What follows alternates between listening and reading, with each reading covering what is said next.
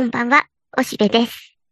ずいぶん寒くなってきましたが、それでもちょっと動き回ると汗ばんだりして難しい気候になっております。で、おしべは、元気は元気なのですが、実は、すごく咳き込んでいるのがもう長く続いていてどうなることかっていうところでございます。でもまあ、なんとか、こうやって録音はね、咳をしても途中、みーさんにカットしてもらえるので楽です。さて、今日はどんな話をしようかと思っているのですが、いっぱい人が死んでいってる。芸能人とか、歌手とか、どんどん亡くなってて、で、あまりにも多いから、紅白歌合戦はもうなんか、追悼番組にした方が、もうそれで成り立つんじゃないかって言われてるくらいだね。それとか、裏の、テレ東とかでそういう番組したらそっちの方が知ってる人がいっぱい出て視聴率高くなるんじゃないかなとか言われていますが。でね、亡くなってから追悼するのっていうのはありきたりなので、まあもうすぐ亡くなるだろうな。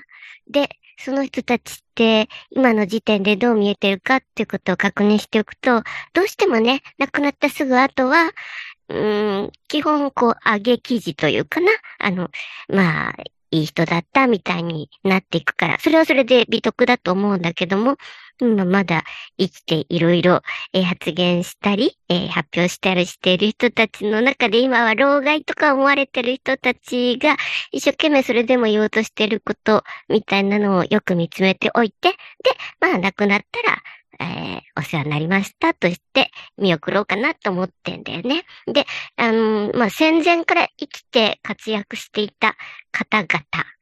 で、まあ、もうすぐだろうなと思う人たちを、ですね、三輪明宏さんとか、黒柳徹子さんとか、宮崎駿とか、あと筒井康隆かな。そのぐらいの方々がもう 90?になろうとする方々だよね。で、それぞれ非常にキレキレの生き方をしてきた方々で、非常に貢献なさったことはもちろんのことだ。僕だってみんな影響を受けています。で、でもそういう方々がもう本当に覚え覚えだけどもまだメディアに出ておられるし、大活躍なさっているし、作品を発表したり、あるいはいろんな世の中の現象に対して一言もみたいな感じで、相変わらず、ブレずにおっしゃってて。ただ、時代の方がものすごくいろいろ変わっていってるので、で、特にまあインターネットというものがその方々は本来は馴染んでいないわけなので、で、それで、まあ、筒谷とかは早くから割とエッセイは、ホームページはやってたけどね。でも、この時代の急激な、空気というか、そういうものっていうのは、そんなの、お耳に入らなかったり、常に定点の発言をなさっていたなぁと思う。で、それぞれ本当に貢献されたなと思うし、影響を受けたよね。で、ただまあ、多分もうすぐ行ってしまう。で、今挙げたような方々の中で、まあ特に言説をはっきり言ってしまう。それも、キレキレの生き方をしてきた中でも、特に崖っぷちの発言をしてきたのが筒井康隆だと思うんだよね。で、あの人、その断筆宣言をしたり、で、またすぐいろいろ書いたり、で、常にまた最後の小説みたいなことを言っても、その辺ちょっと大池健三郎と似てるんだけども、最後と言いながら結構長生きしてるから、いろいろ、言っちゃうなっていう。それで、また、世の中に対して、わざと、引っかくようなっていうかな、傷跡を残そうとするような、そういうことを、言うので、割ともう今のコンプライアンス的に穏やかになるべく誰も傷つきませんようにっていう中には、そぐわなくてね、まあそれを一挙に老害というふうに言われてしまっているし、もう時代遅れとかね、そういうふうに、片付けられてしまうんだけども、それはこっちの感覚がだいぶ変わっただけで前からそうやったよっていうふうに、昔からのファンはすぐに、ちょっとかばってあげるんだが、でも本当はかばってないんだけどね。その言ってることのひどさっていうかな、まあ、差別助長系というかな、その、差別のある社会みたいなものをむき出しに見せつけるという。で、そこをちゃんとそういうのが良くないよっていうところまでは回収しない。こう、むき出しの、こう、傷口が開いたままを見せておれ、というふうにして、世界に対して刺激的なことを、アピールするというような、やり方を、筒安隆はやってきたと思うんだね。で、だからゲラゲラと面白い時もあったし、で、まあ、噂の真相なんかの時には、割とずっと読んでたけどね、面白いとは思ってたが、ただまあ、ちょっと切れ味、逆にちょっともっと、こう、良くなってもいいんじゃないか、もっとひどいこと言えばいいのにって思ってた時代もあったよ。まあでも、最近でもね、いろいろ、世の中いろいろ動いている中で、ちょっとこう、足を踏み外しているような感じに見えている時もあったんで、でも、まあ、出たがりな人で俳優になってホリプロに所属してね、そういうところは僕あんまり好きではなかったけどね、演劇をやろうとしていたけれども、それよりも文筆家とか小説の方が面白かった、人だったので、あんまりこう、出たがりの部分はあんまり好きではなかったけど、でもまああの方ね、息子さんが亡くなったのはかわいそうだったと思う。あんなに可愛がっていたのにね。それはね、痛ましかった。で、あれでやっぱりどっかぼっきりいった感じがちょっとあるね。あれだけの、こう、知の質の高い人が、一生懸命息子にそれをこう、引き渡そうとしていたのに、ものすごく早く亡くなっちゃったもんね。それも、こう、芸術家として出発しようと、していた方だったので、新助くんと言いましたね。で、僕はね、その、彼が、なんか版画みたいな、作品、なんか昆虫の、なんか、こうグロテスクな部分を強調したような作品を芸大化す、なんかに進まれて、それを、個展をしたときに、僕行ったんだよね。まあ、筒安隆をずーっと見てきて、その新助くんを、可愛がっていたことを知っていたので、まあ、息子さんのも見ようかなと思って、小さな個展だったから必ず本人いるなと思って、で、まあ、ずっと見て、あ、なるほどね、まあ、作家性っていうものはわかるけど、これからどうなるつもりやろうと思って、それで、その、個展のね、その、画廊を出ようとして、まあ、で、一応芳名録に名前を書いたんだね。で、それで、扉を閉めようとしたときに、その、筒井康隆の息子さんが、僕がこう、まだ扉を出るか出ないかのうちに、バーッとこう、芳名録に飛びついて、あの人は誰だろう？誰が来たんだろう？っていうふうに見てて、なんかものすごくその評判を気にしてるんじゃないかな。なんか、誰が僕の作品を見てくれたんだろうっていうことに対して、ものすごい、こう、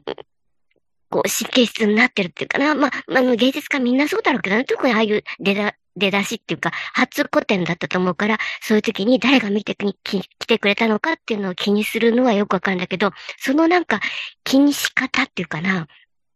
あの時のもう、なんかまだ僕いますけど、みたいなところで、もうこっちの方も見ないで芳名録に、食らいついてた感じっていうのがものすごく印象に残ってて、あ、これ筒安隆の、一つの側面を受け継いでるなと、だからあんだけズケズケといろんな発言をしてるけれども、常にやっぱり気にはしているんだなと。でもそんな中で、あえての発言をしていく強さみたいなのをお父さんは持ってるけど、あんたは大丈夫かねみたいな感じを、思ったことを覚えているよ。筒安隆に関してはそんな記憶があります。で、他にも、まあ、もう一つ若い世代として、戦後すぐに生まれた人たち。まあ、その中に、呉智房さん、後知恵さんがいらして、で、この間も、まあ、プチ炎上っていうか、まあ、なかった。今発言すると必ずプチ炎上してしまうんだけども、ジャニーズの問題とかそういうのが、まあ、別に今更感があるみたいなことをずけっと言っちゃって、で、みんなまだその、発言が、こう、広がった時には、ジャニーズひどいみたいな風潮だったんで、また老害だぜみたいな、今やっとこういう海を出そうとしているのに、そんなん前からあったし、今もあるんじゃねえみたいな発言をしたことに対して、ちょっとアンチの風も吹いてたんだけど、まあそれに、真っ当な意見として、こんなことをご知恵に聞きに行くんじゃねえよという、ツイッターの意見も読んだりして、そうそうとかって、思ったけどね。で、まあそんな風にこう時代がどんどんぐるぐる変わっていく中で、こう定点のようにこう自らの意見というのを揺るがせない、ぶれないっていう感じっていうのは非常にある種の強さを感じるし、で、それに多分それはもちろん落合先生だっていろいろ気にはしておられるっていうのは、わかるので、世間の評判っていうかな、本の売れ行きみたいのを、あの方は全然インターネットを使われないので、Amazon のこうランキングとか全然知らないっていうか見たこともないんだけど、でも誰かがそのことを言うと非常にピクッとこう反応されるような感じっていうのが、常に時代に自分の発言がどう受け入れられているのかっていうのに対しては気にしてるっていうか責任を感じて常に発言しておられるなっていう感じはするのでね。だからそのこう多分もうすぐ、あちら側に行ってしまわれるだろう方々のそのじっくり考えてこれが自分の表現だと決めて、そしてそこからブレないような感じっていうのがもう次の世代の僕たちはちょっとなかなか真似できないな。やっぱりちょっと、それこそ空気読むし、忖度するし、傷つきたくないし、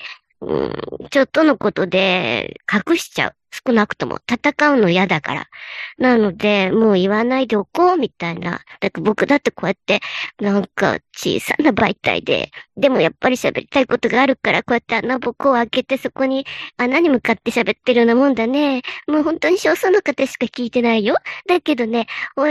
しても言いたいことはある。で、それは、そうい